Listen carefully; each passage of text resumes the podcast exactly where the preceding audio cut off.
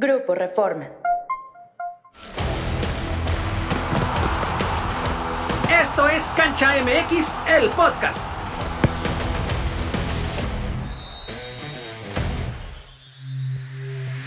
Amigos de Cancha MX, el podcast, bienvenidos a una edición más. Tenemos el gusto de contar con Arturo Bricio Carter. Bienvenido. Edgar Contreras, ¿cómo estás? Todo muy bien, encantado de participar en esta charla. Soy Jesús Ballesteros y tenemos el gusto de hablar de todas estas implementaciones tecnológicas en el arbitraje con el mejor de los expertos, Arturo Bricio. Muchas gracias, muchas gracias Jesús. Pues mira, eh, eh, para empezar, Qatar va a ser el Mundial de la Tecnología. O sea, nunca antes se ha puesto al servicio del juego y del arbitraje la cantidad de cosas tecnológicas que va a haber en, en- en el Mundial para los 36 árbitros, para los noventa y tantos asistentes, para los 24 bares, eh, con, con- con cuestiones humanas y tecnológicas que van a estar en el Mundial. Y esto no, tampoco va a batir el error, ¿eh? tampoco va a batir la polémica, pero sí creo que, a las decisiones va, va- va a ser de gran ayuda todo lo que, lo que vamos a, a ver en Qatar. Oye, algo que llama muchísimo la atención, que aquí vivimos como un preámbulo en la Liga Mexicana recientemente en una semifinal, es este tema de los vectores en el fuera de lugar. ¿Cómo va a estar? Bueno, va, a ser eh, ese, eh, esa jugada a la que te refieres, me imagino que era de Toluca América. He escuchado en charlas de café, con amigos, en fin. Dice, no, es que es muy injusto que por un milímetro casi este, se pueda invalidar un gol, ¿no? Y yo les digo, o se pueda conceder por un milímetro. La realidad es que de estos vamos a ver en Qatar muchos, porque eh, efectivamente tienen toda esa tecnología de los vectores, tienen un- una, una especie que no, no, no es exactamente una cámara de calor, pero sí el, el- el- el- vector te va a dar hasta, hasta el tema del cuerpo, qué tanto está adelantado o no. Y además, en la cabina del bar va a haber una persona especializada solamente en el fuera de juego. Va a estar solamente para dedicarse al fuera de juego. Entonces, va a ser casi imposible que, que podamos ver un gol eh, eh, viciado por fuera de juego. Eh, sí, a lo mejor es injusto o, no es bueno para el juego, que, por un milímetro, pero bueno, pues ta- también habría que saber que el jugador, el delantero, tendrá que aprender a jugar así, a arrancarle los 30 centímetros atrás, no sé, porque, porque si está, si lo, si lo pillan este, adelantadito, se le va a invalidar el gol al equipo que lo, que lo consiga con base en ese programa tecnológico que son los famosos vectores. ¿Ese programa crees que pronto va a permear a la mayoría de las ligas? Dicen que es muy costoso. Lo que se dice es que es muy costoso, ¿no? De que resuelve problemas, sí los resuelve también, ¿no? Pero, pero es un tema con un criterio meramente económico, ¿no? Si, si la liga tiene la, la, la lana para invertirla en eso, por supuesto que sería de gran ayuda, ¿no? Pero no todas las ligas tienen, tienen la posibilidad de tenerlo. Además, hoy eh, FIFA tiene creo que 18 ligas en lista de espera para certificarse con el VAR. Esto quiere decir que después de Qatar, en dos años más, la liga que no tenga VAR, pues va a estar jugando en la prehistoria, ¿no?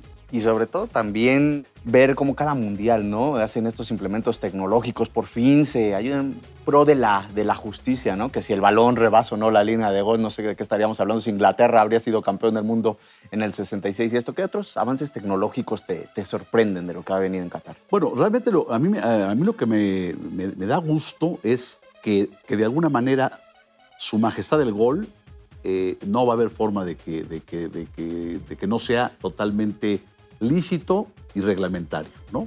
Primero el, sensor del balón, ¿no? el, el- el famoso sensor que está conectado, no, el, ojo de halcón es la portería.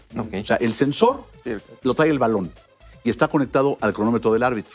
Entonces, en el momento en que un balón eh, traspasa completamente la raya por aire o por tierra, le suena la alarma al árbitro. Entonces no tiene ni que ir a ver el bar, ni que consultar con el asistente, ni que nada. Él simplemente sabe que, todo el mundo va a ver que ese balón entró y en ese momento da el gol. ¿no?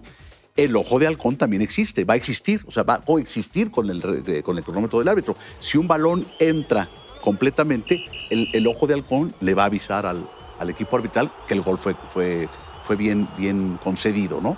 Después tenemos el tema de los vectores famosos del- del fuera de juego, que aquí es, es importante entender una cosa, ¿no? Lo de los vectores es maravilloso. Un jugador adelantado lo vas a, lo vas a cachar. ¿Cuál es el problema del, del reglamento de juego? Que el 85% del reglamento de fútbol está sujeto a la consideración del árbitro, al criterio del árbitro. Y hay jugadas que ni con 20 vectores los vas a poder eh, este, decidir. Por ejemplo, la interferencia al portero, a la- a la- al ángulo visual del portero. Eso lo tiene que decidir un ser humano. El- la interferencia al juego, el sacar ventaja. Todos esos términos los tiene que decidir un ser humano. Y ahí va a tener que, intervenir también el VAR.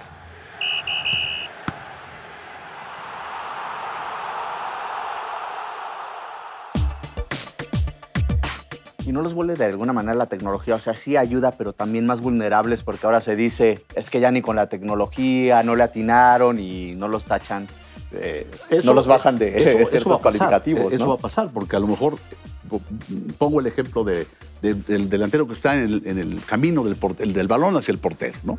Y, y- y no hay duda de que está ahí. Ahora, ¿qué tanto le interfirió al portero? Entonces dicen, no, es que ni con el VAR le atinaron, no, pues simplemente el VAR le dice al árbitro, está en, la- en- en el, en el- en el ángulo visual del portero, y el, el árbitro dice, pues para mí no interfirió al portero.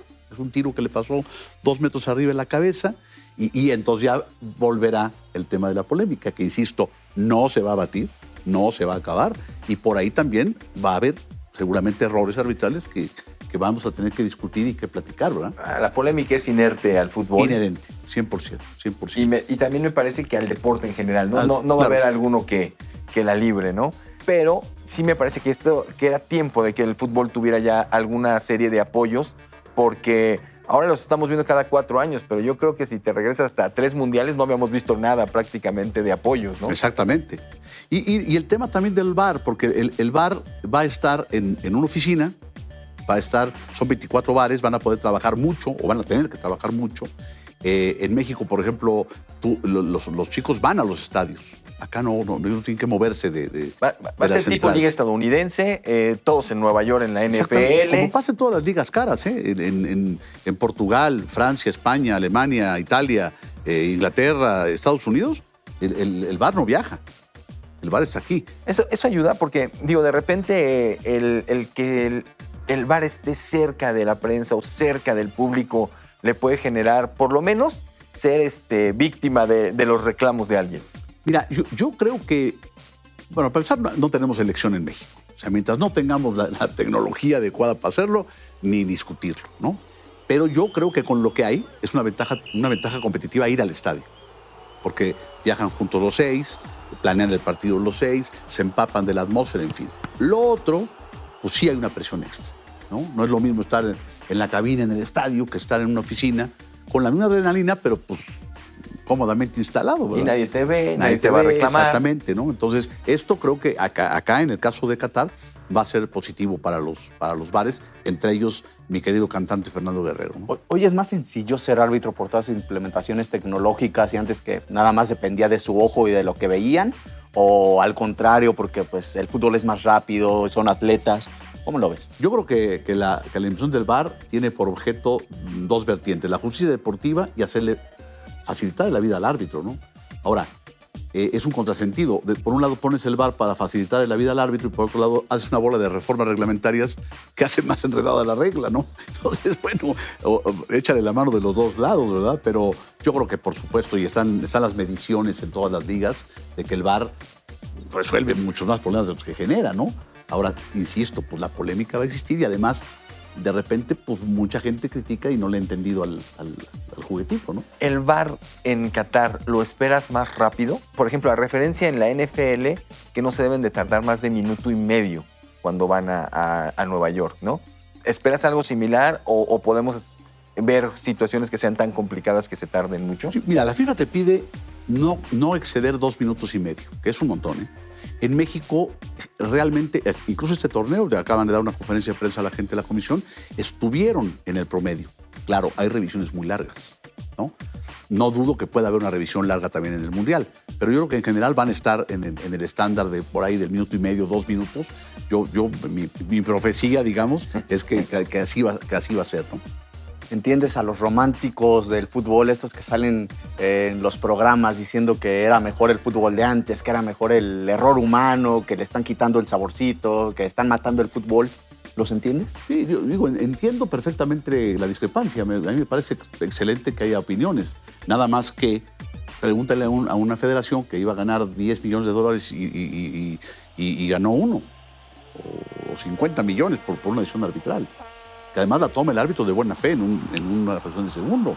Entonces, dale la oportunidad. Ahora, que, que- que- que si el jugador festejó o no festejó porque está viendo el bar, pues es un tema que, Con el que hay que aprender a con el que hay que convivir. empezar a jugar. Yo te aseguro que dentro de 10 años, si Dios me presta vida, nadie se va a acordar de cuando festejabas o no festejabas. Se va a jugar con el bar ya como una cosa natural, ¿no?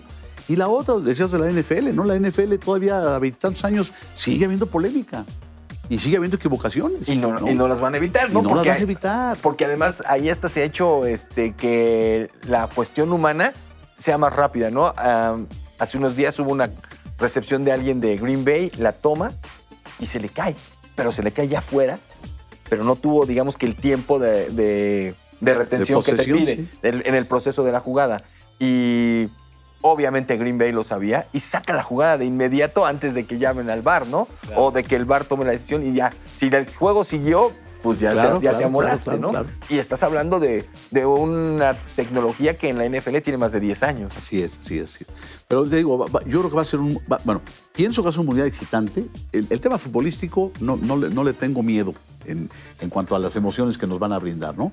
Eh, que va a ser un mundial bien arbitrado, también confío. Y que la, la- la tecnología va a estar muy por encima todavía de, de las expectativas. Eh, espero no equivocarme.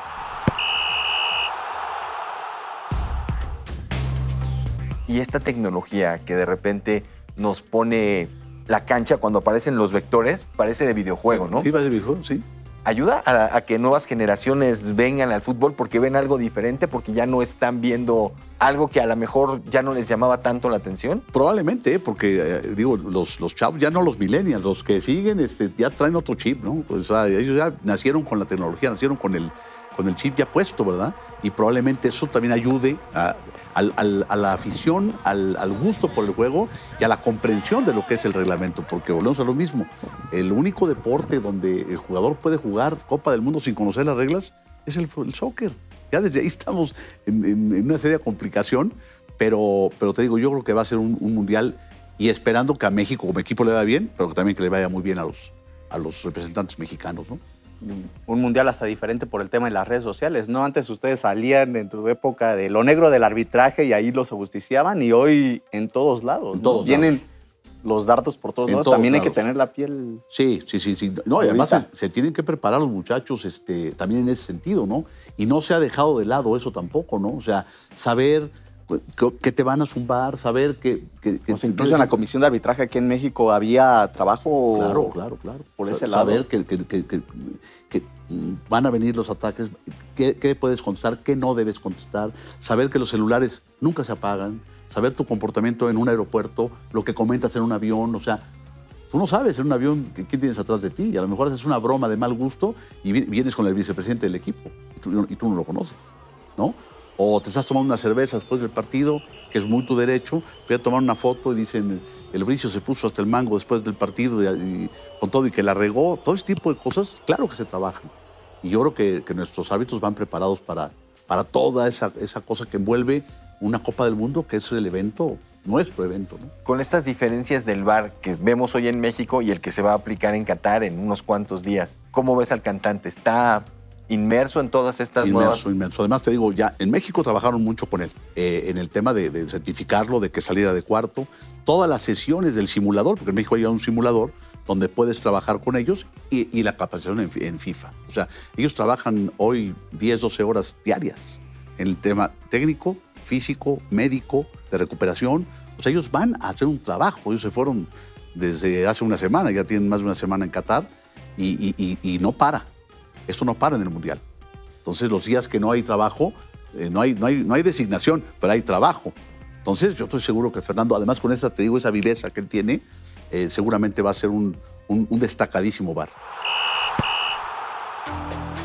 Perfecto, Arturo. Pues muchísimas gracias. Nos has aclarado muchas cosas y creo que, sobre todo a nuestros oyentes también, va- van ya más preparados para vivir este Qatar 2022. Pues a disfrutarla. Muchísimas gracias, Edgar. Muchas gracias. Gracias. Pero sobre todo, gracias a ustedes y los esperamos en una nueva edición de Cancha MX, el podcast.